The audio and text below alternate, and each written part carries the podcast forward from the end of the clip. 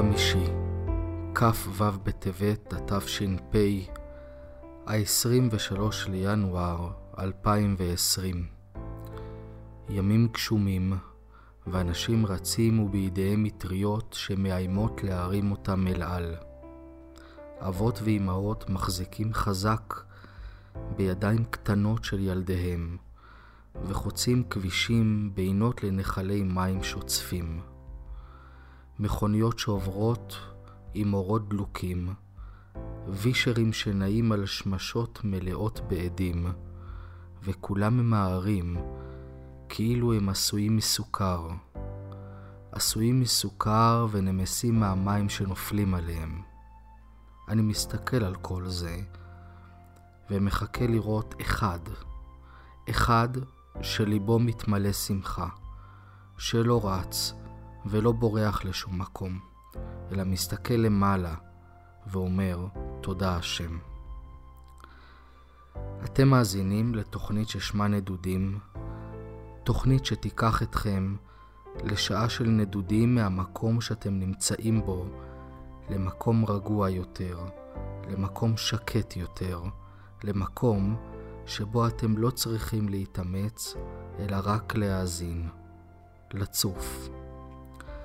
אנחנו נדבר על דברים שונים, נשוחח עם אנשים מעניינים, נשמיע דעות וקצת מוזיקה מרגיעה. נדודים היום עם שיר עתיק שידבר עליו הראש ישיבה. נדודים עם אברי מהרמן שידבר על סוגי כלי נגינה ישנים וחדשים. נדודים עם הרב אבי אמרני שידבר על קצה המזלג בנושא נוסחים שונים בעדה התימנית. נדודים עם השירים למגירה שכתב הרוצה בעילום שמו ושהייתה סגורה במשך שנים ועכשיו המגירה נפתחת ומתגלות מתנות קטנות. ליצירה היפה שהיא מתנגנת לה ברקע קוראים ברוקן ווי והיא נמצאת ביוטיוב. התוכנית נדודים פותחת את שעריה לשעה הקרובה, עם מי שלצידי ולעזרתי תמיד, אשתי רוחמי. תודה מיוחדת לעורך היוצא אברי מהרמן, שעשה את ההרצה של העריכה בתוכניות הראשונות, וכעת נשאר איתנו לפינה המרתקת שלו על מוזיקה. ובהצלחה לעורכת החדשה של התוכנית, תהילה אמרני. תודה גם למירי וייניק הרוסי, גיסתי היקרה, שדואגת להעלות את התוכנית ליוטיוב. נדודים, כאן גדי ארנברג, אז נצא לדרך בעזרת השם, ושתהיה האזנה נעימה ורגועה. שלום כבוד הרב. היי גדי, שלום, ברוך הבוא. כמה טוב שאתה פה מדי פעם. אה. תשמע, רק בשביל זה, כמו שתמיד אני אומר, ששווה בשביל זה לבוא. לא אף דווקא בשביל הרדיו, בשביל לפגוש אותך, בשביל לשמוע דברים חכמים. איזה יופי, יופי, אני כן. שמח שיש מישהו ששמח לקראתי. כן. אה. מה אנחנו מדברים היום? שאלה טובה. על מה נדבר היום? אולי במקום לדבר נשיר. בשמחה. אתה מוכן לשיר איתי? כן, בטח. איתך תמיד. אה, בוא אני אגיד לך מה, אני אגיד לך למה אני שואל. צף לי לאחרונה איזה זיכרון, הייתי קורא לו זיכרון ילדות אה, יקר כזה, ואמרתי, אולי אפשר לשתף בזה קצת. אה, אבא לפעמים היה שר שירים, בעיקר ביידיש, מפעם. שהוא הביא מחוץ לארץ. לא mm. תמיד ידענו מאיפה, מה המקור, מי כתב, מי הלחין. לא היה שכל לשאול, גם חשבנו שעוד יש זמן. הייתי רוצה לשתף אנשים בשיר הזה, המסוים, ואולי באמת אם מישהו שמע פעם או מכיר או יודע איפה, איך מחפשים, זה, זה, זה יהיה בשבילי אה, גילוי חשוב. כן, אם אחד מהמאזינים מכיר, יודע את המקור, נשמח שיכתוב לי בנושא הזה כדי שבאמת נדע מה המקור. אז ככה, השם של השיר הוא אין סהרה, שזה בעברית בסהרה. זה שיר ביידיש. זה שיר מדבר בעצם, כן. שיר מדבר ביידיש. וננסה לתת פה תרגום פחות או יותר, אבל חופשי, לא ממש צמוד מילולי. אה, והנושא שלו הוא התופעה של פטה מורגנה. אה, יכול להיות שיש מאזינים שיודעים איך אומרים פטה מורגנה בעברית אה, צחה. צהה, צחה. אז לפי האקדמיה זה שרב רב. לא שרב רב, שרב רב. שזה תופעה, מה זה התופעה הזאת? מישהו שהוא... נמצא במדבר? אדם הלך במדבר, נודד, ו- ו- וחם לו וצמא לו, יבש, ו- והוא כבר... נפשו יוצאת ל- ל- ל- לאיזה מנוחה, למקום, קצת מים, קצת אה, לחות, ירק קצת, והוא מרחוק רואה פשוט נווה מדבר. רואה, רואה מים, רואה דקלים, ולפעמים אנשים, צאן. זה ממש תופעה פיזיולוגית שממש רואים... אומרים שיש כן. לה גם הסברים פיזיולוגיים, אבל זה כנראה יותר בתחום הנפשי של הכמיהה של בן אדם במדבר למשהו חי. והוא רואה מרחוק פשוט נווה מדבר. והוא הולך, והנה, הנה, הנה, וזה לא. והוא רואה אותו עכשיו עוד יותר רחוק, והוא אומר, הנה, או, הנה, אז זה שמה, זה מה שראיתי. וככה זה הולך איתו, והוא כל הזמן הולך, ומרחוק באופק הוא רואה נווה מדבר. ולא מגיע לעולם. וככל שהוא מתקרב, זה מתרחק, זה, זה, זה, זה כאילו, זה הנה, אותו מרחק, או, כמו או, הצל בעצם. כן, זה צל. כאילו הושט היד וגע בו, וזה לא. והשיר אומר, וכך, כך הם החיים. אדם שואף למשהו, כמה כבר להגיע למשהו, אם זה למנוחה, אם זה לנחת, אם זה לפרנסה, כל מה שעושה בן אדם שמח ומאושר, והוא מושיט את היד, וזה לא. אז בעיקרון זה אולי שיר עצוב, אבל לפעמים, אם יודעים את המציאות, זה קצת, זה טוב להסתכל על המציאות בעיניים. כן. טוב, מה, אתה, נראה לך שזה... כן, אפשר... כן, כן ננסה לשיר אותו. לשיר אותו. אז אנחנו נשאיר אותו ברצף, בלי להסביר, ואחר כך נסביר אותה כן. אולי מילולית, mm-hmm. פחות או יותר. כן. In Sahara women wandert,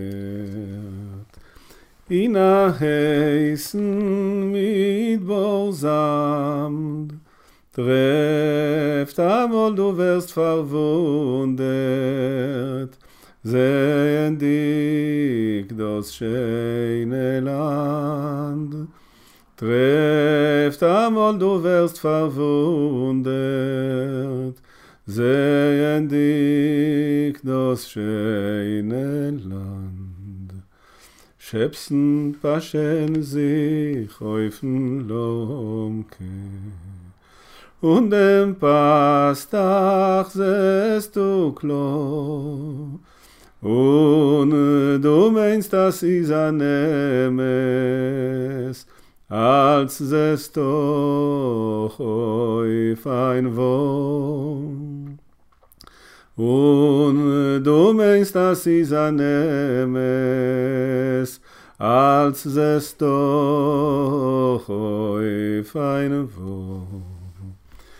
Sie soll liegen, sie soll liegen, Sis a puster Träum, der Midborot kein Sein, kein Feld und kein Bäum, der Midborot kein Sein, kein Feld und kein Bäum. Und also ist der Leben, trefft amol in a eisen blick. Hebst on boyen golderne schlösser und du wärst ein zit von dein glick. Hebst on boyen golderne schlösser und du wirst ein Zit von dein Glück. Sie soll liegen, sie soll liegen, sie soll puster träum, der Midborot kein Sein, kein Feld und kein Bäum, Der Mittwoch kein Sein, kein Feld und kein בוי. זהו, זה השיר. אז יש פה, בעיקרון הוא בנוי מארבעה בתים. בית אחד ששני הבתים הראשונים מתארים את הפטה מורגנה במדבר. יש פזמון שמכחיש את הכל, זה לא יכול להיות, זה דבר שלא ייתכן, כי במדבר אין מים, אין עצים, אין שדות וכן הלאה. והבית האחרון, שכך הם החיים. קורה לפעמים שבחלום אה, רותח, לוהט, אתה בונה ארמונות של זהב, גולדרנשלסר, ואתה בעצמך משולהב מה, מהאושר שהשגת מהם, וואי. ואתה מתעורר, ואתה צריך לומר לעצמך את ה... להסתכל למציאות בעיניים, סיזליגן, סיזליגן. סיזליגן, סיזליגן, סיזיין פוסטר טרוים. דר מדברות קיין זיינג. החיים הם מדבר, העולם הזה הוא מדבר. אין בו לא עצים ולא ענפים ולא שדות, מדבר. סיזה ליגן, סיזה ליגן, סיזה אין פוסטר טרוים. חלום חלול, חלום ריק. Der Midborot kein Sein, kein Feld und kein Bäum. Der Midborot kein Sein, und kein Bäum. זהו, אז זה השיר, וזה בשבילי זיכרון ילדות אה, מאוד, אה, מאוד לוהט, ונעים להיזכר ברגעים שאבא שר לנו, שר איתנו, היה אה, גם אני חושב, פה ושם שתלמידים היו נוכחים ברגעים, נגיד אם זה היה בסוכות כשבאו אלינו, או בפורים, וזה שיר שמילדות נמצא לי ככה במקום מאוד עמוק בלב. שמעת את זה מעוד מקומות? זהו, שלא שמעתי בשום מקום. ביקשתי כבר ממישהו שיחפש במקומות שמחפשים, כאילו במרשתת או מה, ולא הגיעו בינתיים לכלום. אולי מישהו יצליח, זה מאוד uh, יעניין אותי. הלוואי, גדי, שתהיה לי לעזר, יש לך בוודאי מאזינים uh, חכמים, משכילים, uh, אינטליגנטים, שאולי יש להם סיכוי להגיע למשהו. ויפה שעה אחת קודם, כי כידוע, דוברי היידיש לא, לא מתרבים, כן, אני לא מדבר על דוברי היידיש החיים ותוססים במאה שערים. ודומה הייתי שיכולים לדעת את השיר הזה, אני, הולכים ונכחדים עד מאה ועשרים. יפה מאוד, מרגש. יופי, אני שמח. ומקווה שיצא מזה משהו. אמן. בוודאי שיצא כבר עכשיו משהו, שיר יפה עם משמעות. כן. יישר כוח. טוב, אני מאחל למאזינים נווה מדבר אמיתי ונעים. אמן. ערב טוב. ערב טוב, תודה. להתראות גדי, תודה. תודה. יש מחקר מעניין שעשה אותו דוקטור מייקל מוסלי, שהוא בדק, דוקטור מייקל מוסלי הוא מבריטניה, יש לו תוכנית טלוויזיה שעוסקת בנושאי דיאטה. אז uh, הוא בדק את הנושא הזה של פחמימות, ומסתבר שפחמימות שלא אכלו אותם מיד, אלא בעצם קיררו אותם ואחר כך חיממו אותם מחדש, הן משמינות אה, בהרבה הרבה פחות מאשר פחמימות טריות שנעשו עכשיו. אה, זה מאוד מאוד מעניין, הניסוי שהתוצאות שלו הצליחו, אני קורא פה מאקסנט, בניסוי שהתוצאות שלו הצליחו להפתיע גם את המומחים בתוכנית הטלוויזיה של דוקטור מוסלי, בדקו את תיאוריית המילן העמיד. שלפי הפחמימות קרות לא מתקלות באופן מלא, ולכן הן בריאות יותר ומשמינות פחות. עשרה מתנדבים התבקשו לאכול במשך שלושה ימים מנת פסטה ברוטב עגבניות. פעם אחת הם אכלו את הפסטה חמה שרק בושלה, ולמחרת הם אכלו את הפסטה כשהיא קרה, וביום השלישי את הפסטה מחוממת מחדש לאחר שהתקררה במקרר. המתנדבים עברו שש בדיקות לרמת הסוכר בדם בכל 15 דקות מסיום הארוחה. הממצאים.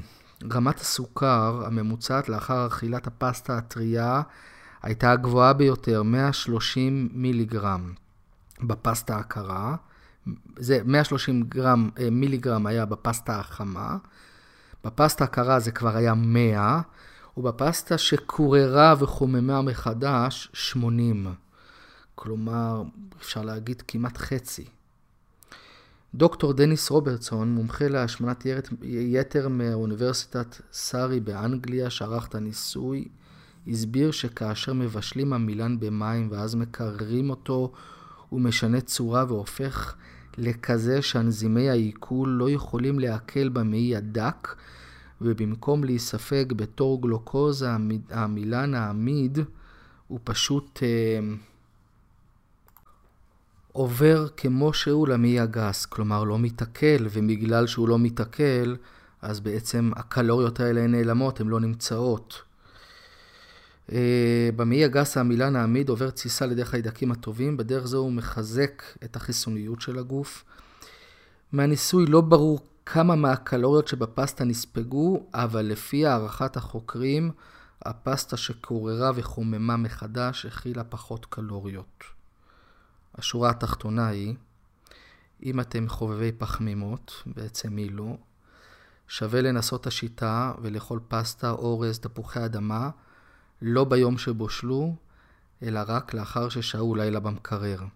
עצם העובדה שרמת הסוכר בדם לא עולה ויורדת בצורה דרסטית, כבר בריאה יותר, ואף עוזרת להרזייה ולשמירה על המשקל.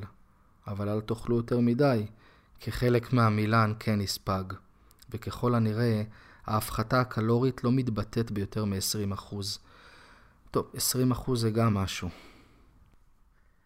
שולם עליכם אברהימי. שולם עליכם גדיו, היוקור, מה שלא עמכם. חסדי השם. איך עובר עליך השבוע?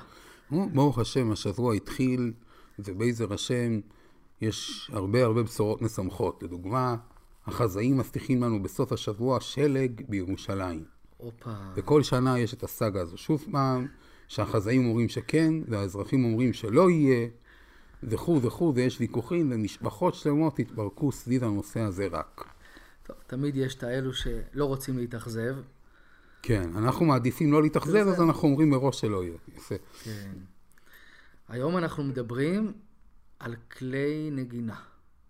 בהחלט, היום אנחנו נדבר על משפחות כלי הנגינה, למה הן מחולקות, ובעצם מהו כלי נגינה.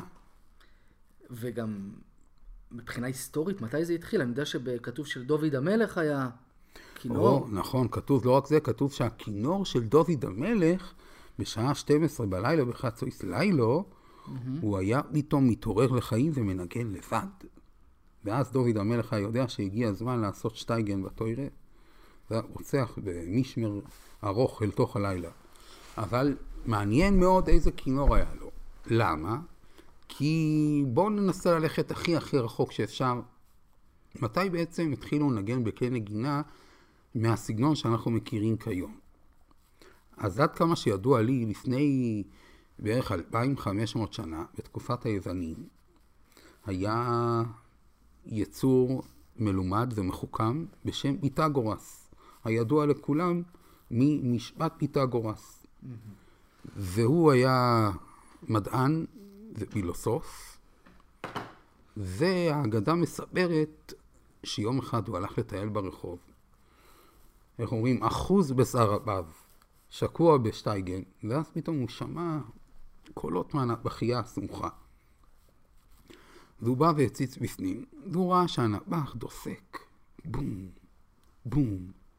ואז הוא שם לב משהו מעניין מאוד. לנבח היו שתי מקומות שבהם הוא היה חובט את uh, מכותיו. היה מקום גדול ומקום קטן יותר, ובכל פעם שהוא דפק על מקום אחד, במקום הגדול לדוגמה היה צליל מיוחד, ובמקום הקטן שהוא דפק זה היה צליל אחר לגמרי. וזה גרם לפיתגורס להתחיל לחשוב מה בעצם ההבדל? למה כשהוא דופק על הכלי הגדול זה יוצר צליל כזה, וכשהוא דופק על הכלי הקטן זה יוצר צליל אחר. הוא הלך וחקר את הנושא, ולצורך העניין הוא השתמש בכלי שהוא המציא שהוא קרא לו מונקורד. זה בעצם היה מיתר אחד, שאיתו הוא היה עורך את כל הבדיקות המדעיות שלו. ואז הוא הגיע למסקנות מאוד מעניינות. המסקנה הראשונה שהוא הגיע היא שאם אתה לוקח מיתר וחוצה אותו באמצעו וצובט אותו באחת משני צדדיו, אתה תקבל צליל שהוא פי שתיים גבוה מאשר המיתר כשהוא שלם. זאת אומרת שאם נניח יש לנו מיתר ואתה צובט אותו סתם, אה, כמו של גיטרה, אז הוא ישמיע נניח צליל דו, mm-hmm. אז אם אתה תחצה אותו לשתיים ותצבות באחת משתי הצדדים, הוא ישמיע לך דו באוקטבה מלמעלה. זאת אומרת שזה בדיוק פי שתיים, ואם תחצה אותו... צליל יותר גבוה בעצם? צליל גבוה בפי שתיים, אבל באוקטבה למעלה. כן, זאת אומרת, זה... יש את האו דו או דו, דו או בדיוק. קצת יותר דק בעצם, דק זה יותר בעצם, גבוה. דו, יש דו, ואם נניח עכשיו אנחנו עושים דו, ואז תחצה את זה לשתיים, אז יעשה דו. זאת אומרת אוקטבה מלמעלה. ואם אתה תחצה את המיתר בשליש, אז הוא יעשה את הקווינטה שלו, שזה אומר במקום דו, סול, שזה בעצם קווינטה מעל הדו. זאת אומרת, הוא הגיע לכל מיני מסקנות, שאם אתה חוצה את המיתר לכל מיני אה, אה, אה, חלקים אחרים, רבע, שליש, אתה יוצר בעצם מרווחים מוזיקליים שונים. ולפי הנוסחה המתמטית הזאת, הוא פשוט בנה את הכלי נגינה הראשון אי פעם בהיסטוריה, שיכל לנגן שיר בצורה מושלמת, כי עד אז לא היה כלי שיכל לעשות לך את המרווחים האלו בצורה מדויקת, כי לא היה את הנוסחאות האלו שהוא עלה עליהן, mm-hmm. ובעקבות הנוסחאות האלו שהוא פיתח, נוצרו שאר הכלים. עכשיו תשאלו בעצם מה הקשר, אז הבנו איך זה עובד גיטרה נניח. Mm-hmm. שיש מיתר כזה בגודל כזה ובגודל כזה, וכל אחד יוצר צליל אחר. אבל מה זה קשור לכלי נשיפה נניח? כלי נשיפה, כמו חצוצרה. וכו'. כמו חצוצרה או, או חליל או כל זה. אז זה אותו דבר בדיוק, הרי בעצם גם בחליל נניח, יש חורים באמצע החליל. מה בעצם קורה כשאתה לוחץ בחור? אתה בעצם חוצה את הכלי לשתיים, או אה, לשלוש. כל פעם תלוי איפה שהחור נמצא. אז בעצם בצינור זה בעצם אותו דבר. ברגע שעלינו על הנוסחה לפי איך מחלקים בגדלים ויוצרים את המרווחים שיוצרים את הנגינה, אז אפשר לעשות את זה או בצינור, או כמו בגיטרה, במיתר. וככה נוצרו להם כלי הנגינה בתקופה הזאת, ועד... אנחנו מדברים לפני כמה זמן? אנחנו מדברים כבר לפני 2,500 שנה, מדובר על בערך אולי 400 שנה לפני הספירה, משהו הזוי. כבר אז, בתקופת היוונים, התחילו לעלות על הנוסחאות האלה. תשמע, היוונים לא היו פראיירים, עם כל הכבוד לזה שהם עטו לאכול סופגניות, וזה הם ידעו לעשות עוד דברים כנראה. ולפי הנוסחה הזו של פיתגורס, המציאו סוג מסוים של כלים, אבל הדבר הזה החזיק מעמד רק עד לפני 500 שנה בערך, אולי קצת יותר, כי מה שקרה זה לפי הנוסחה של פיתגורס, בעצם לכל צליל יש את המרווח שלו כמובן, ו, ו, ולפי הגודל הסימטרי אתה יכול לקבוע, אבל מה שקורה זה שבאיזשהו שלב, נניח אתה המצאת אוקטבה מדו עד לדו, לפי המרווחים שפיתגורס המציא, אבל האוקטבה השנייה שתבוא אחריה, היא לא תהיה בהכרח אותו דבר. ככה שיוצא מצב שמאוד קשה לנגן שיר בטרנספוזיציות. אבל אנחנו לא נאריך בזה, כי זה... מה זה טרנספוזיציות? הכוונה היא לנגן שיר פתאום בסולם אחד ואז בסולם אחר, כי הם לא נשמעים בדיוק אותו דבר כל הסולמות, לפי הנוסחה של פיתגורס. כי זה, לא זה לא מדויק. זה לא מדויק במאה אחוז. ו... אגב, הנוסחה הזאת של פיתגורס נכונה בעצם, כמו שאתה אומר, לכל הכלים. היא נכונה לכל אבל הכלים. אבל אז בזמנו ייצרו גם נשיפה וייצרו גם אה, הכל מיתר. לפי, הכל לפי ביתגורס, ברור, הכל לפי הנוסחה הזאת. והיה כלים. והיה, והיה כלים. כלים, התחילו לאט לאט, כמובן, כן. לא הכל ביום אחד, הרי לדוגמה, הקלרינט, כמו שאנחנו מכירים אותו היום, לא היה עד לפני 500 שנה. לא, זה כלי שלאט לאט נכנס, מה היה במקום הקלרינט? היה הבוב. שזה כלי שקצת דומה לו, אבל הוא לא אותו דבר. לא כל הכלים, או לדוגמה... לא מדבר על כלים שמנים כמו טובה, שזה כלי ענק שמשתמשים בו במצעדים של, של, של, של מרשים. מלחמות, של מרשים, הצבא וכאלו, פעם פעם פעם, דברים ממש כבדים. זה כלים שלא היה אותם, וכמובן אני מדבר על סקספון, שזה כלי מאוד מודרני, אבל באופן כללי הכלים שהשתמשו איתם, השתמשו לפי הנוסחאות של פיתגורס, ורק לפני, בתקופת באך, בוא נניח, בסוף הברוק, אז אה, אמרו, די, אנחנו לא יכולים יותר להשתמש בנוסחאות האלו, כי מה שקורה זה שאי אפשר לעשות אה, טרנספוזיציות, אי אפשר לנגן בכל הסולמות את אותה יצירה, כי זה אף פעם לא נשמע באמת אותו דבר, כי תמיד יהיה איזשהו הבדל קטן, ואז המציאו את מה שנקרא הפסנתר המכוון, המושווה, שזה אומר שאומנם היחידות, כל יחידה בפני עצמה היא לא במדויק, אבל כל הפסנתר הוא מתחלק באחוזים שווים, ואז זה יוצא שאתה יכול לנגן בכל אה, סולם אפשרי, כל יצירה אפשרית, ו... ומאז התחילו להשתמש רק בזה. פסנתר זה כלי מיתר בעצם. או, פסנתר זה כלי מיתר, ופה חייבים להגיד משהו מעניין. מה זה פסנתר? פסנתר, באנגלית, איך אומרים, או באיטלקית, פיאנו. פיאנו. למה קוראים לזה פיאנו? מה זה פיאנו? מה זה? פיאנו באנגלית זה שקט. זאת אומרת לנגן בשקט. ולמה קוראים לפסנתר בעצם שקט? כי בזמנו, לפני הפסנתר, לא היה את הפסנתר, היו מנגנים על כלי שנקרא צ'מבלו. מה זה צ'מבלו? צ'מבלו יש עד היום, אני חושב. יש עד היום, כי עד היום כשרוצים לנגן יצירות שכתבו במיוחד את צ'מבלו לפני שהיה את הפסנתר, אנחנו רוצים שזה יישמע אותו דבר כמו שהיה אז, בתקופת אה, פלסטרינה, באך וכאלו, אנחנו רוצים שזה יישמע אותו דבר, אז מנגנים את זה עם הצ'מבלו. מה זה בעצם צ'מבלו? צ'מבלו זה בעצם נראה כמו פסנתר, אבל הוא עובד בצורה אחרת לגמרי. מאחורי הקלידים יש בעצם סוג של גיטרה, וכל פעם שאתה לוחץ על קליד או אז בעצם אתה צובט את המיתר. מה קורה כשאתה צובט? זה נשמע כמו גיטרה, טינג, טינג, כמו גיטרה כזה. לכן הצ'מב- הצ'מבלו באמת מאוד מזכיר את הגיטרה בצליל שלו, אבל אתה לא יכול לשלוט על העוצמה של הצלילים, כי ברגע שאתה צובט, אתה צובט. לחיצה חזקה יותר זה לא תיתן צביטה לא חזקה תיתן יותר. צביטה חזקה יותר, זה הצביטה וזהו. ככה זה היה, ולכן כשייצרו את הפסנתר, שכידוע עובד על בתישים, אז הוא כבר לא עובד בצורה של צביטה, אלא הוא עובד בצורה של מכה. אז אתה כבר אחראי על העוצמה. לכן קראו לו בשם פיאנו, כי מעכשיו סוף סוף יכלו לנגן יצירות בשקט. שקט. זה דבר שלא היה אפשר לעשות עד אז. וכמו שאמרנו, הפסנתר המושווה תפס את הכותרות אז, ואפילו באך כתב יצירה מיוחדת שהוא קרא לה הפסנתר המושווה, והוא עשה שם טרנספוזיציות ודברים שעד אז אי אפשר היה לעשות בגלל שהצלילים היו מאורגנים בצורה שונה. זהו, אז אה, כפי שאנחנו רואים עכשיו, המוזיקה במאות שנים האחרונות עברה אה, לסגנון אחר של אה, מתמטיקה, אם נקרא לזה ככה. וזה גרם לכך כמובן שהמוזיקה, שה, שהיצירות נהיו יותר מפותחות, יכלו להשתמש יותר בסולמות וב, ובטרנספוזיציות שלא היה אפשר לעשות עד אז, בגלל שזה לא היה אותו דבר. כן, ותראה, יש, יש למעשה גם כלים, אתה יודע, שרוב האנשים לא נראה לי ששמעו עליהם, כמו למשל קרן יער. אני שומע- אומר קרן יער, שומע דבר כזה, מה זה קרן יער? קרנות אה, זה כלי מאוד נפוץ, והוא שייך למשפחת הכלי מתכת. לא נשיפה? רגע, כלי הנשיפה מתחלקים לשניים. יש את הכלי עץ, כמו חליל, אבוב, או קלרינט, אבוב? כן, או בסון.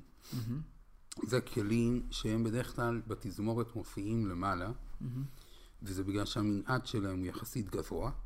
ג- וכן, המנעד גבוה זה אומר שהם מגיעים לטונים גבוהים. חליל לדוגמה, אבוב זה נשמע לי כמו משהו נמוך שמנגן. לא, הבוז הוא בעצם דומה מאוד לקלרינט, אהה. הוא כלי ששימש את, ה, את מוצרט הרבה לפני שהתחילו לכתוב קלרינט. אבל באופן כללי הכלי עץ הם מגיעים למנעד גבוה ולכן נמצאים בתחילת התזמורת, בפרטיטורה, שזה בעצם הדף של המנצח, ו, והם, אה, לדוגמה חליל יכול להגיע הכי גבוה מביניהם, וגם לחליל יש לו את, ה, את החליל שלו שהוא יותר גבוה, שזה נקרא פיקולו. פיקולו. שהוא קצת יותר קטן מחליל, רגיל, והוא בכלל מגיע לגזעים כאלו, וזה תמיד מגיעים לרגע השיא ביצירה, פתאום תשמע את הפיקולו שם מגיע לטונים הכי גבוהים שיכולים להיות. כמובן שכל הכלים האלו שאמרנו כמו קלרינט ו... ו... ו... ו... ו...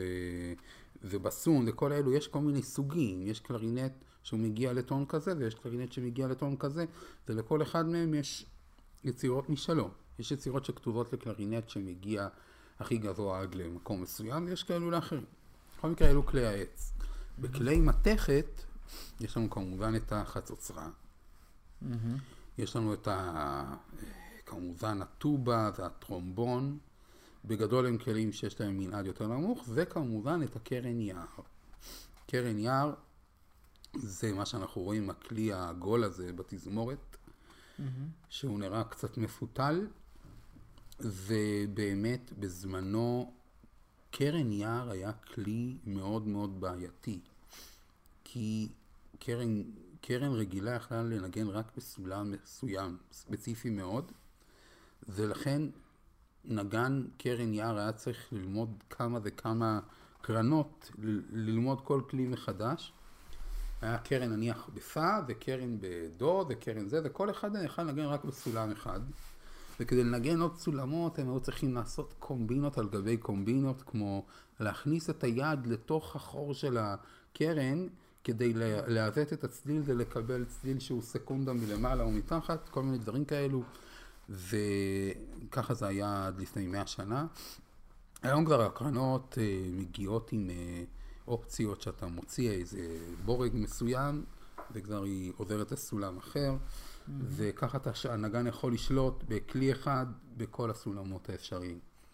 וקרנות אה, שימשו בהמון יצירות המאות שנים האחרונות, וככל שהשנים חלפו ככה הקרנות הפכו לכלי יותר, אה, אה, איך נקרא לזה, בקדמת הבמה. אם פעם יכלת לשמוע קרן מאחורה ככה, בליווי ככה, בעיקר לעשות שטיחים מקטע mm-hmm. לקטע, פתאום יש קטע שחליל מנגן ואחריו קטע של כינור, כדי לעשות שטיח באמצע, אז הקרנות עושות צליל ארוך. Mm-hmm. אבל לא, היום כבר הקרנות מנגנות סולו, יש יצירות שלמות לקרנות, וזה מאוד מעניין. וזה בגלל כמובן שהקרן נהייתה כלי יותר אטרקטיבי, בגלל שהיום הקרנות יכולות לנגן בכל הסולמות, בגלל. כמו שאמרנו, הפיסטול הזה שמותקן בהם, שאפשר להוציא אותו ולהכניס אותו, Aha.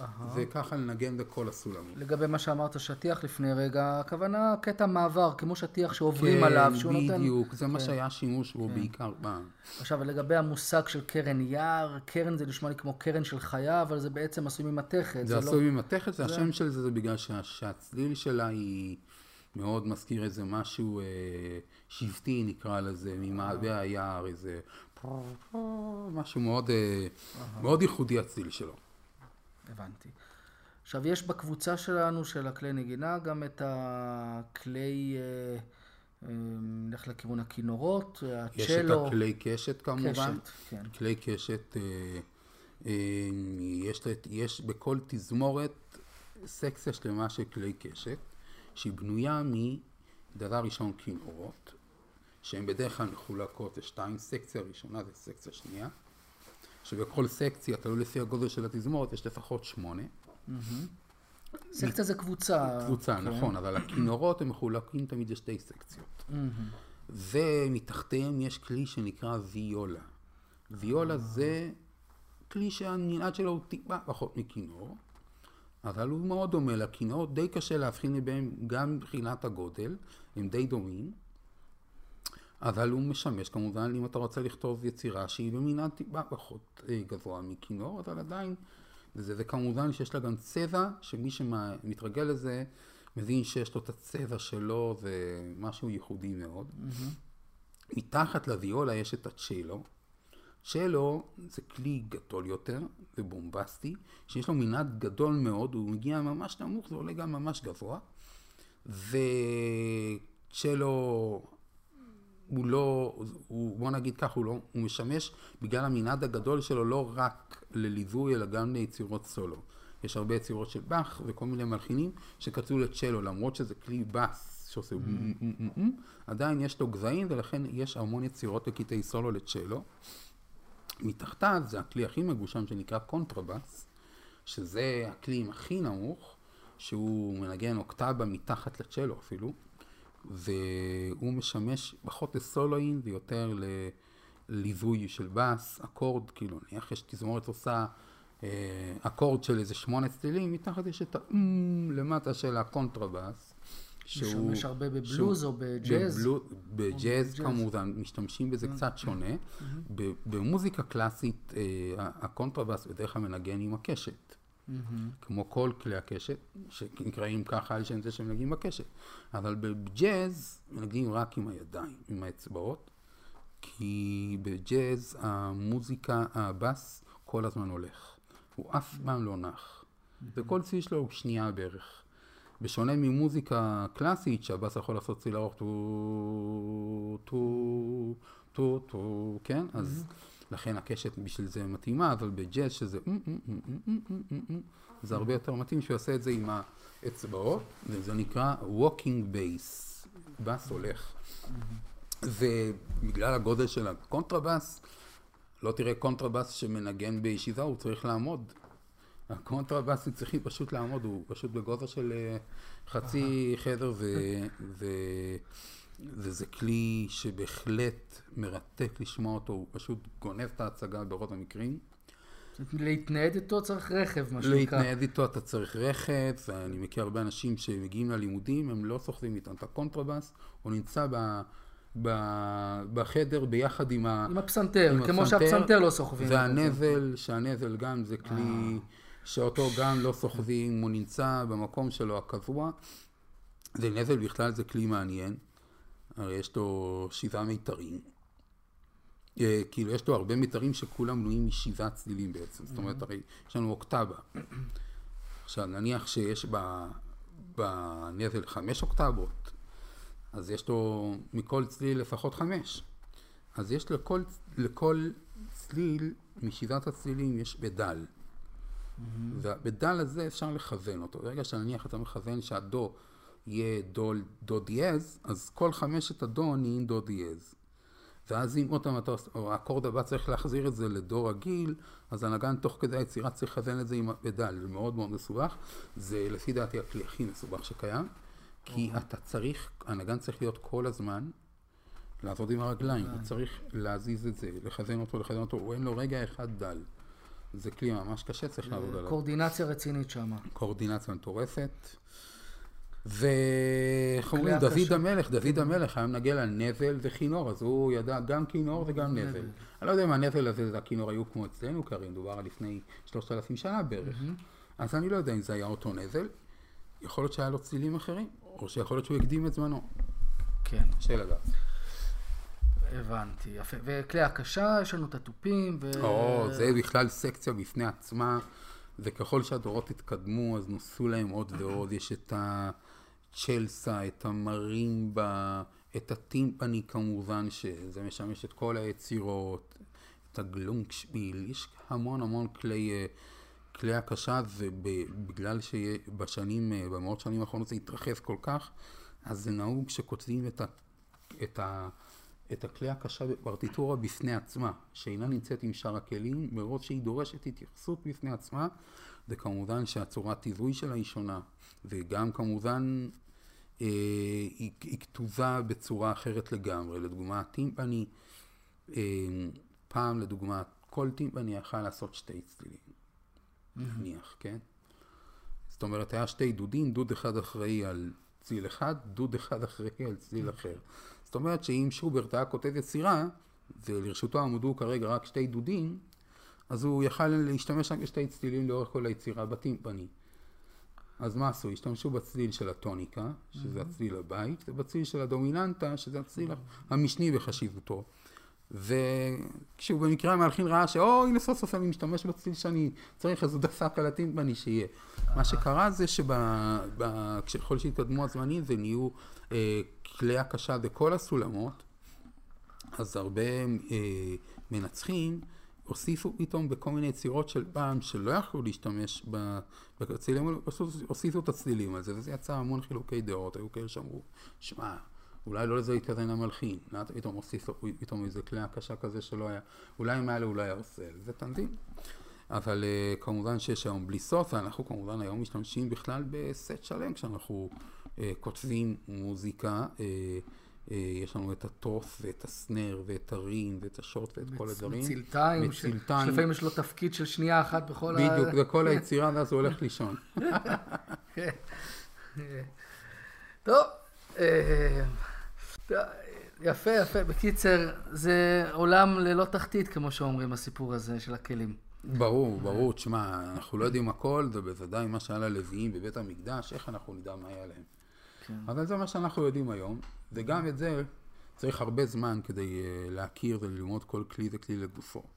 מהמם. ואני מבין שאתה עכשיו ממהר לעשות את המושט, אמרת לי שאתה הולך לעשות מושט. הזמנת אותי אפילו, אבל אני לא יודע, אתה אמרת לי שזה ברוטב, אני אוהב רק מטוגן. אה, תשמע, תשמע, חנוכה עבר, והשלב של המטוגנים צריך לחכות קצת, איזה חודש, חודשיים. אבל אה, כן, אה, יש לנו כאן שלושה דגים, ואתה מוזמן, גדי, לרדת למטה, ואנחנו נעשה איזה פינת פודקאסט על מושטין, ומה הטעם שלהם, ואיך עושים אותם, ואיך איך אתה עושה, תגיד, איך אתה עושה את המושט עכשיו? לא, זה סוד, אני לא יכול לגלות את זה. תוכנית הבאה. תוכנית טובה. שכוייח חברימי, בשמחה, כל טוב, תודה, נתראה. היה מעניין. להתראות. הנה אנחנו שומעים ברקע את מה שעכשיו דיברנו עליו, הקרן יער. קרן היער הזאת זה כלי כזה שנראה כמו חצוצרה, אבל מסובכת ו- ומעוגלת מבפנים. יש לה צליל מיוחד כמו שאתם שומעים. הנה בואו נשמע את זה.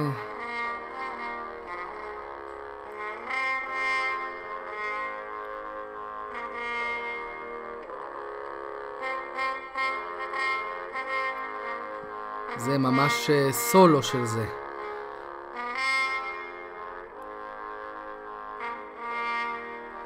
הקטע נמצא ביוטיוב לשמיעה חופשית ללא זכויות יוצרים והוא נקרא Hello Brass French Horn Cover.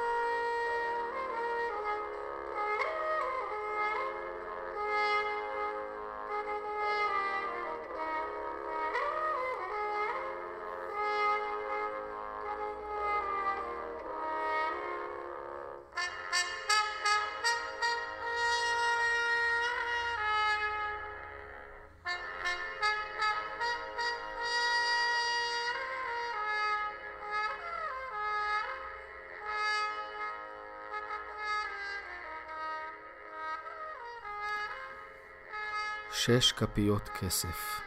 תשמעו סיפור. הימים פה בירושלים ימי מצור. מנהיגים מכל העולם מגיעים לפורום השואה הבינלאומי שמתקיים כאן.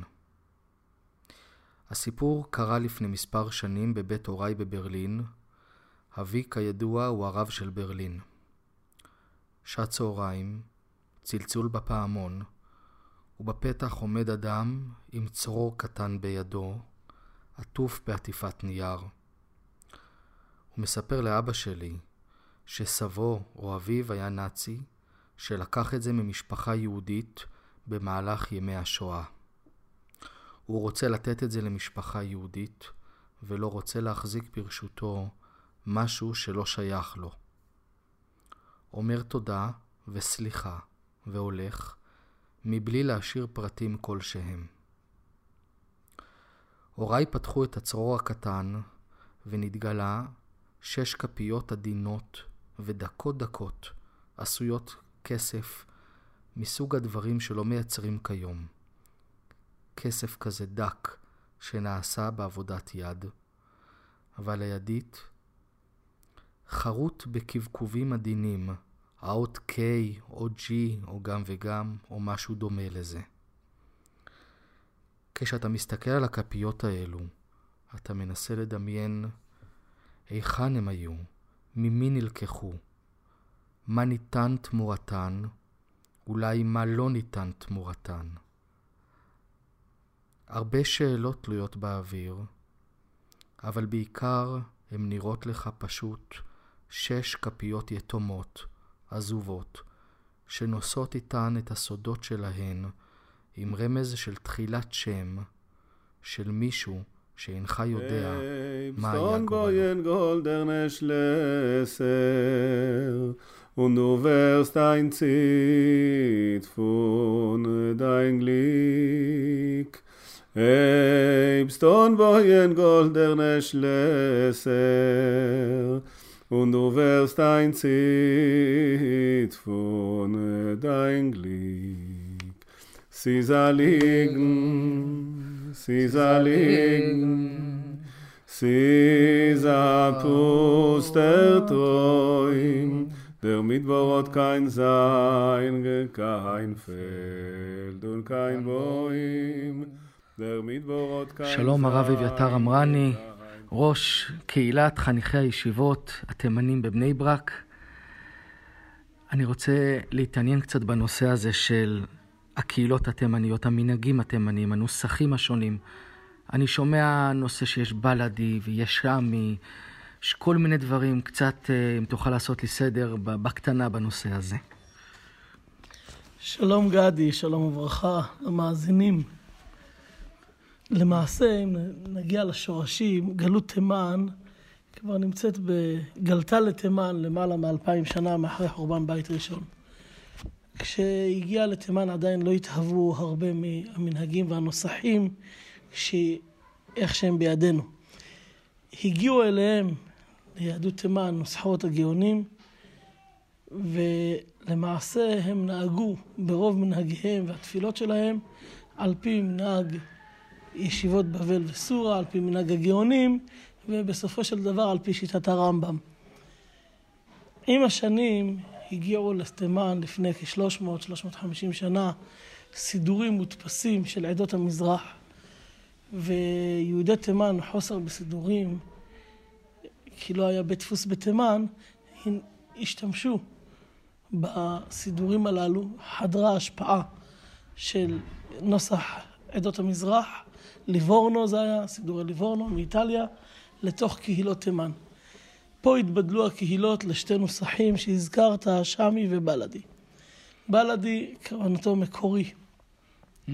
שמי, כוונתו שהגיע מארצות סוריה, שהיו נקראות מדינות שם, ש"א מ', ומפה מגיע המקור שמי, שמשם הגיעו הסידורים. הבלאדי שימרו את המנהגים, את התפילות שלהם, כפי שהיה מסור בידיהם, והנוסח התפילה התימני, הבלאדי המקורי, הוא, מגיע, הוא, מילה, במילה כמעט כנוסח הרמב"ם. מסורת תימנית אומרת שהרמב"ם חיפש נוסח תפילה והוא לקח את הנוסח שלו מסידורי יהודי תימן. וגם לו לזה, הנוסח הכי קרוב לנוסחאות הגאונים שהודפסו ונכתבו, זה נוסח יהודי תימן, שוודאי הוא המקורי יותר מכל הנוסחאות שקיימות בשאר העדות. חלק מיהודי תימן, באמת, כמו שאמרנו, לקחו את נוסח השמי, שזה התחלק. מרכז תימן, צנעא ואגפיה, בעיקר בלאדי, גם שם חדר קצת שמי. מה זה בלאדי? בלאדי מקורי? מקורי. שזה, זאת אומרת, זה מקורי, זאת אומרת, יותר קרוב נגיד לחורבן הבית, אחרי חורבן הבית ש... זה בת... קרוב לתקופת הגאונים. Aha. כי נוסח התפילה התקבל רק, אנשי הכנסת הגדולה סידרו את נוסח התפילה של שמונה עשרה. אם מסתכלים בסידור רב סעדיה ורב עמרם גאון, רואים שחלקים גדולים מברכת יוצר אור לא הייתה, אז ישיר לא היה, וכן אה, סדר התפילה בסוף לא היה. וזה דברים שעם השנים נוספו ונוספו ונוספו, אפילו ברמב"ם, אה, אז ישיר לא תמיד, אה, נהגו לומר.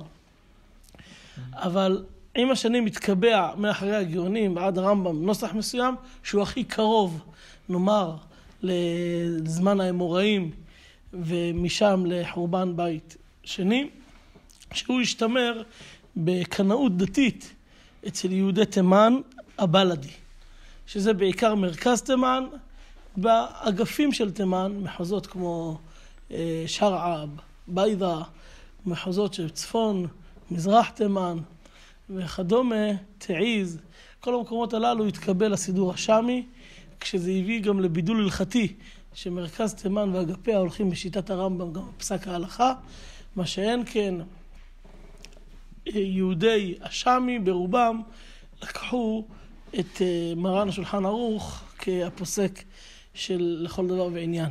דבר פלא שראינו שבימים נוראים היו גם קהילות שמתפללים כל השנה בשאמי, התפללו בנוסח בלאדי, שלגמרי הוא שונה מכל הנוסח השאמי, גם מבחינת הסדר התפילה וגם מבחינת ההלכות של סדר התפילה.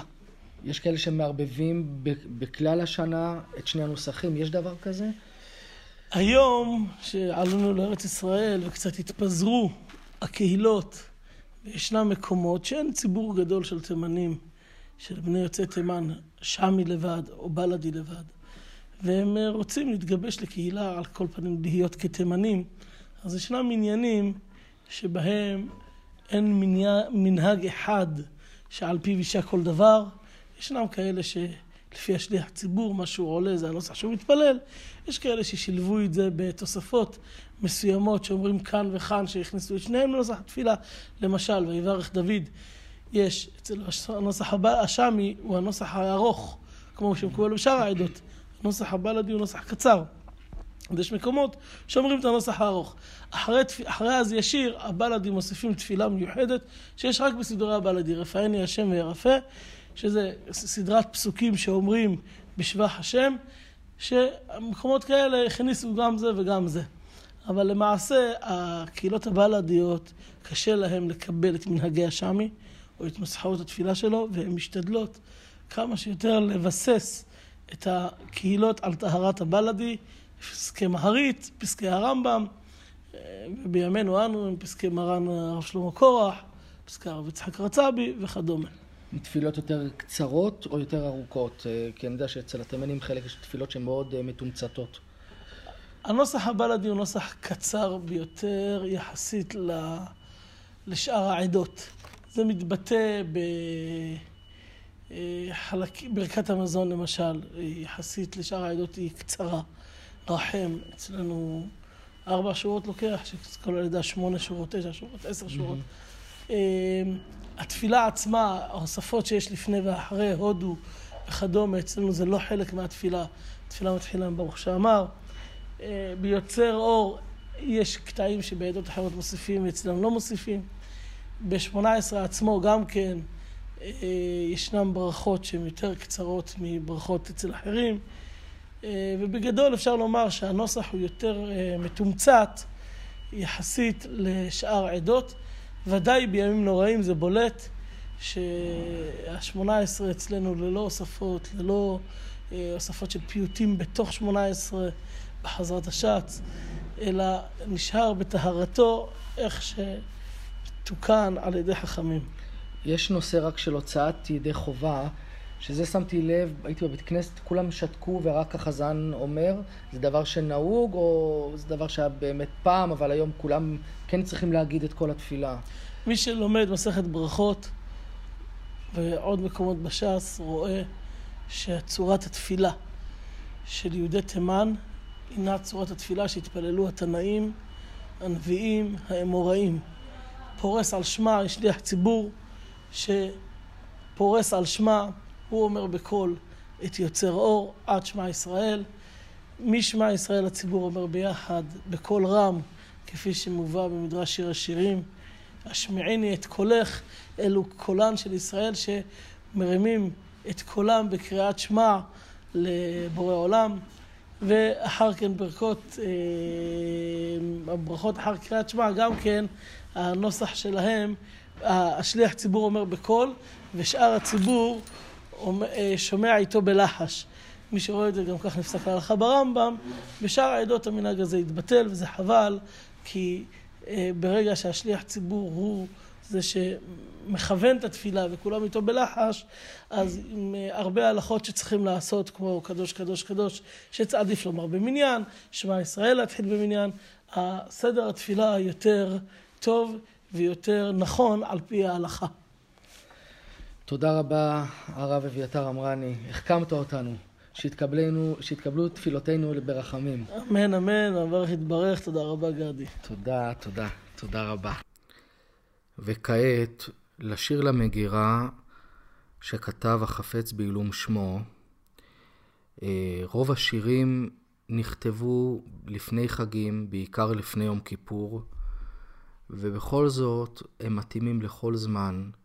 הם פשוט שירים מתוקים מתוקים. השיר הזה נכתב, כתוב, ערב יום כיפור, אחרי וידוי ראשון, תשס"ד. הרהורים לכפרות. לא מפסיק לקרקר, הכפרה שלי. מה אתה רוצה עוד? כבר גמרתי לסובב. צדיקים ברמה שלי, שנתנו כבר כל ליבם לחטא, לא מתייחסים כל כך לכפרות. יש צדיקים שהייתי נותן להם פר לכפרות.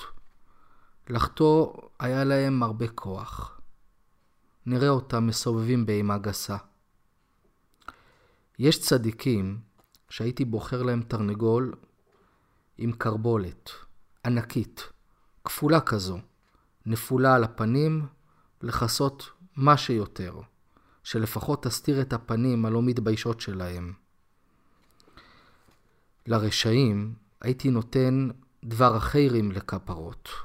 יש רשעים שהייתי נותן להם לסובב דינוזאור. יש רשעים שלא יספיקו להם גם זוג דינוזאורים. יש רשעים שהייתי נותן אותם לדינוזאור, דינוזאור נפיל מדור המבול, שיעשה עליהם כפרות, שיסובב אותם חזק. כמו שרק דינוזאור נפיל מדור המבול יודע, שיחזיק בהם איפה שהוא רק יכול, באוזניים, בזקן, בפאות, בפסים השחורים של הטלית סקוטן, של הטלית קטן. עוד אני מדרג, מחלק כפרות לזולתים, לזולתיים. פרסה לכנף הכפרה שלי, ואני מוכרח לצאת ולחפש לי כפרה חדשה. עליה אשמור היטב. אפסיק לערער עוד בכפרותיהם של אחרים. כמו שאמרתי, הרהורים לכפרות. take of כפורס. רגע לפני סיום התוכנית, קראתי בכלכליסט איזשהו משהו שאני מאמין שכל אחד מאיתנו ככה קצת חשב על זה כשהוא טס במטוס, ואני אשתף אתכם בזה. מה קורה כשמנסים לפתוח את דלת המטוס בזמן הטיסה? זה כותרת בכלכליסט. אה, האם זה בכלל אפשרי? ומתי? האם אפשרי בכלל לפתוח את הדלת? אה, כותרות בסגנון אדם ניסה לפתוח את דלת המטוס באוויר בעקבות התקף פאניקה מצליחות בדרך כלל לתפוס את עין הקוראים. פעם זה קורה בגלל התקף חרדה של הנוסע, ופעם נת... בגלל אה, נטיות אובדניות. אבל האם ניתן לפתוח את דלת המטוס בגובה רב? זה הכותרת. אז ככה, הסיכוי שדלת המטוס אכן תיפתח במהלך הטיסה הוא קלוש למדי. זאת, משום שבגובה שיוט רגיל, כוונה גבוה, ובהנחה שכל המערכות פועלות כסדרן, פתח היציאה מוחזק במקומו באמצעות לחץ השווה לשלוש טונות. עליכם להיות מאוד חזקים כדי להכריע לחץ כזה, חזקים כמעט גיבורי על. דלתות המטוס מעוצבות ללא רבב מבחינה הנדסית. כאשר היא נסגרת, הדלת נדחקת לתוך תא הנוסעים, ואז ננעלת בתוך מסגרת ייעודית. כלומר, יש איזושהי מסגרת, ואז פשוט בתוך המסגרת זה ננעל. אבל מה שקורה כשהמטוס ממריא, הלחץ בתוך תא הנוסעים גדל. בחוץ יש פחות אוויר, בתוך המטוס מזרימים אוויר בשביל שיוכלו לנשום, כלומר בתוך המטוס יש הרבה יותר לחץ מאשר מחוץ למטוס, ולכן בעצם הדלת נלחצת מאוד חזק בתוך המסגרת ואין פשוט שום סיכוי לפתוח אותה במצב כזה שיש לחץ אה, שהוא לחץ חזק מבפנים ומבחוץ בעצם אין לחץ. אז אה, פשוט לא שייך לפתוח את זה. יחד עם זאת, במידה והמטוס עדיין לא הגיע לגובה השיוט שלו, כלומר שהלחץ בחוץ ובפנים שווה, קיימת אפשרות שלא יתגבש לחץ מספיק בתא הנוסעים, ואז אדם חזק במיוחד עלול להצליח לפתוח את דלת המטוס. אבל עוד פעם מדובר על גובה, עוד שעוד לא הגיע לגובה המרבי שלו. כשזה יקרה, אם הוא יצליח לפתוח את הדלת, תהיה ירידה מסוימת בלחץ האוויר שבתא הנוסעים, אך משום גובה השיוט הנמוך של המטוס, מסכות החמצן לא ירדו אוטומטית לעבר הנוסעים. תא הנוסעים כמובן יהיה פרוץ לרוחות, לרעש, כמו מכונית שנוסעת אבל במהירות של מטוס, הרבה מאוד רוח, הרבה מאוד רעש. אמ, ומן הסתם הטייס, אה, הוא יכריז על מצב חירום, יתחיל בנחיתה מיידית, והנוסע מן הסתם יגמור את הסיפור הזה עם אזיקים. זהו, אות הסיום שלנו מתנגן ברקע, והגענו לסיומה של התוכנית. וזה הזמן להודות שוב לאשתי רוחמי שסייעה לי, לעורכת החדשה תהילה אמרני, תודה למירי וייניק הרוסי שמלאה את התוכנית ליוטיוב. תודה למרואיינים שמילאו בתוכן מעניין את התוכנית. אתם מוזמנים לתקן, להעיר הערות בעין והערות באלף, לבקש קרדיט אם שכחתי, וכל דבר שאתם חושבים שדורש תיקון. איתכם הייתי גדי ארנברג. שלום ולהתראות בעוד זמן קצר, אם ירצה שם, שוב.